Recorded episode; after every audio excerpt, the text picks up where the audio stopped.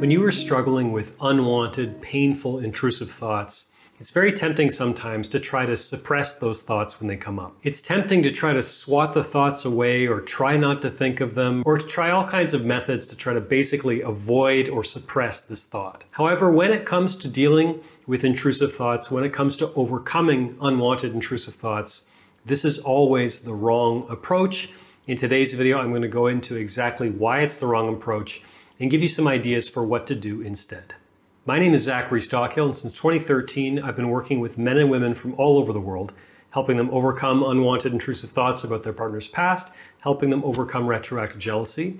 If you'd like more information about my work, please visit my website at retroactivejealousy.com. By the way, for the people here for the first time, the term retroactive jealousy refers to unwanted intrusive thoughts, often obsessive curiosity, and what I call mental movies about your partner's past relationships and or sexual history.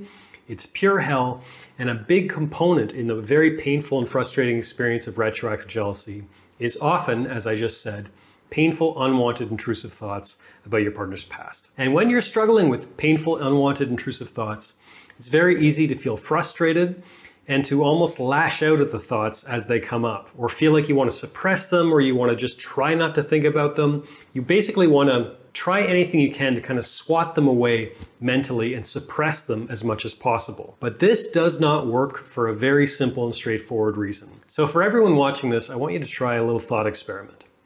I want you to close your eyes with me and try as hard as you can to not think of a pink elephant.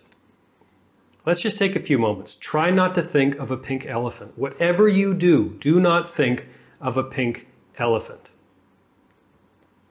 I don't know about you, but I spent the past, you know, 10, 15, 20 seconds thinking about a pink elephant. You're probably thinking right now about a pink elephant, and when you closed your eyes, if you followed along with me, you were probably thinking about a pink elephant.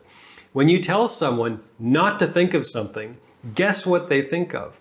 When we try ourselves to not think of something, guess what we spend our time thinking about? The mind is a funny thing, and if we focus on not doing something, quite often, counterintuitively, we actually end up doing that thing that we're trying to suppress or avoid doing. Or in this case, thinking about that thing that we're trying not to think about. This, in a nutshell, is why trying to suppress unwanted intrusive thoughts doesn't work.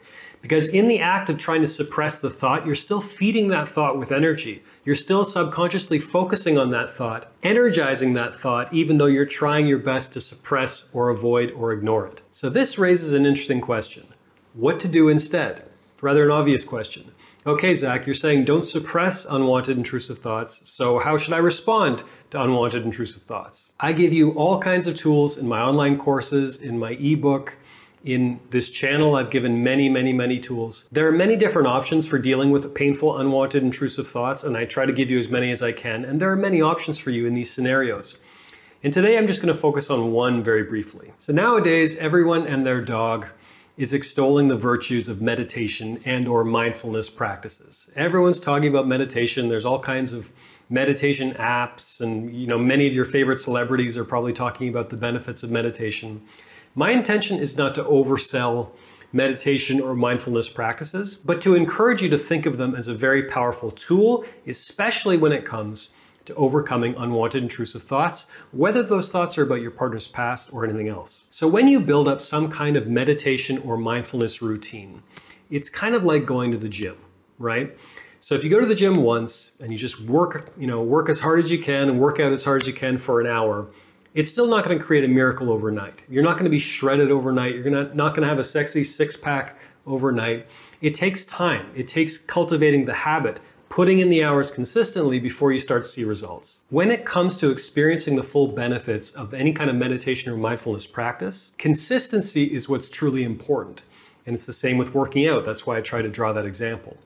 I think it's far better to meditate or engage in some kind of mindfulness practice for five or 10 minutes a day every day than it is to meditate, you know, for an hour or two a week. It's much more important to be consistent, even if you only have a spare five minutes. Because when you embark on some kind of meditation or mindfulness routine, you're gaining many benefits from that routine, including stress reduction, including anxiety reduction. There's all kinds of benefits. However, one of the benefits that isn't often discussed is that you start training your brain to kind of observe thoughts, note thoughts, but not respond to them. You train your brain to observe thoughts without energizing them, essentially. Observing thoughts almost like clouds in the sky without feeding them with energy, without identifying with them, without latching onto them, without trying to suppress them. It's almost like noticing and then going back to your practice. And you're building up this habit of simply letting thoughts go rather than ignoring them, rather than trying to suppress them, and especially for our purposes, rather than energizing them. So I would encourage you to seek out some kind of basic mindfulness practice, some kind of basic meditation routine. If you want to engage with my work, if you like what I'm saying in this channel, if you want to go deep into mindfulness and meditation practices that are designed specifically for retroactive jealousy sufferers, I've got a bunch of stuff on offer. I've got two premium online courses, which you can get details about in the link below many guided meditations throughout those courses.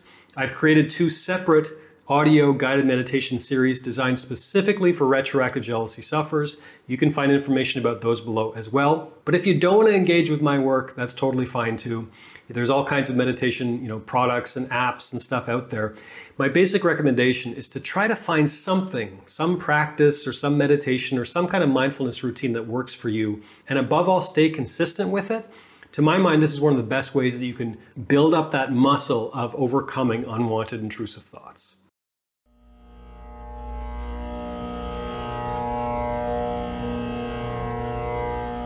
Thanks for listening to the Zachary Stockill podcast. If you enjoyed this podcast, please be sure to subscribe and leave a rating and review on Apple Podcasts or your podcast app of choice. To learn more about my work on jealousy, relationships, and more, please check out my YouTube channel at Zachary Stockill.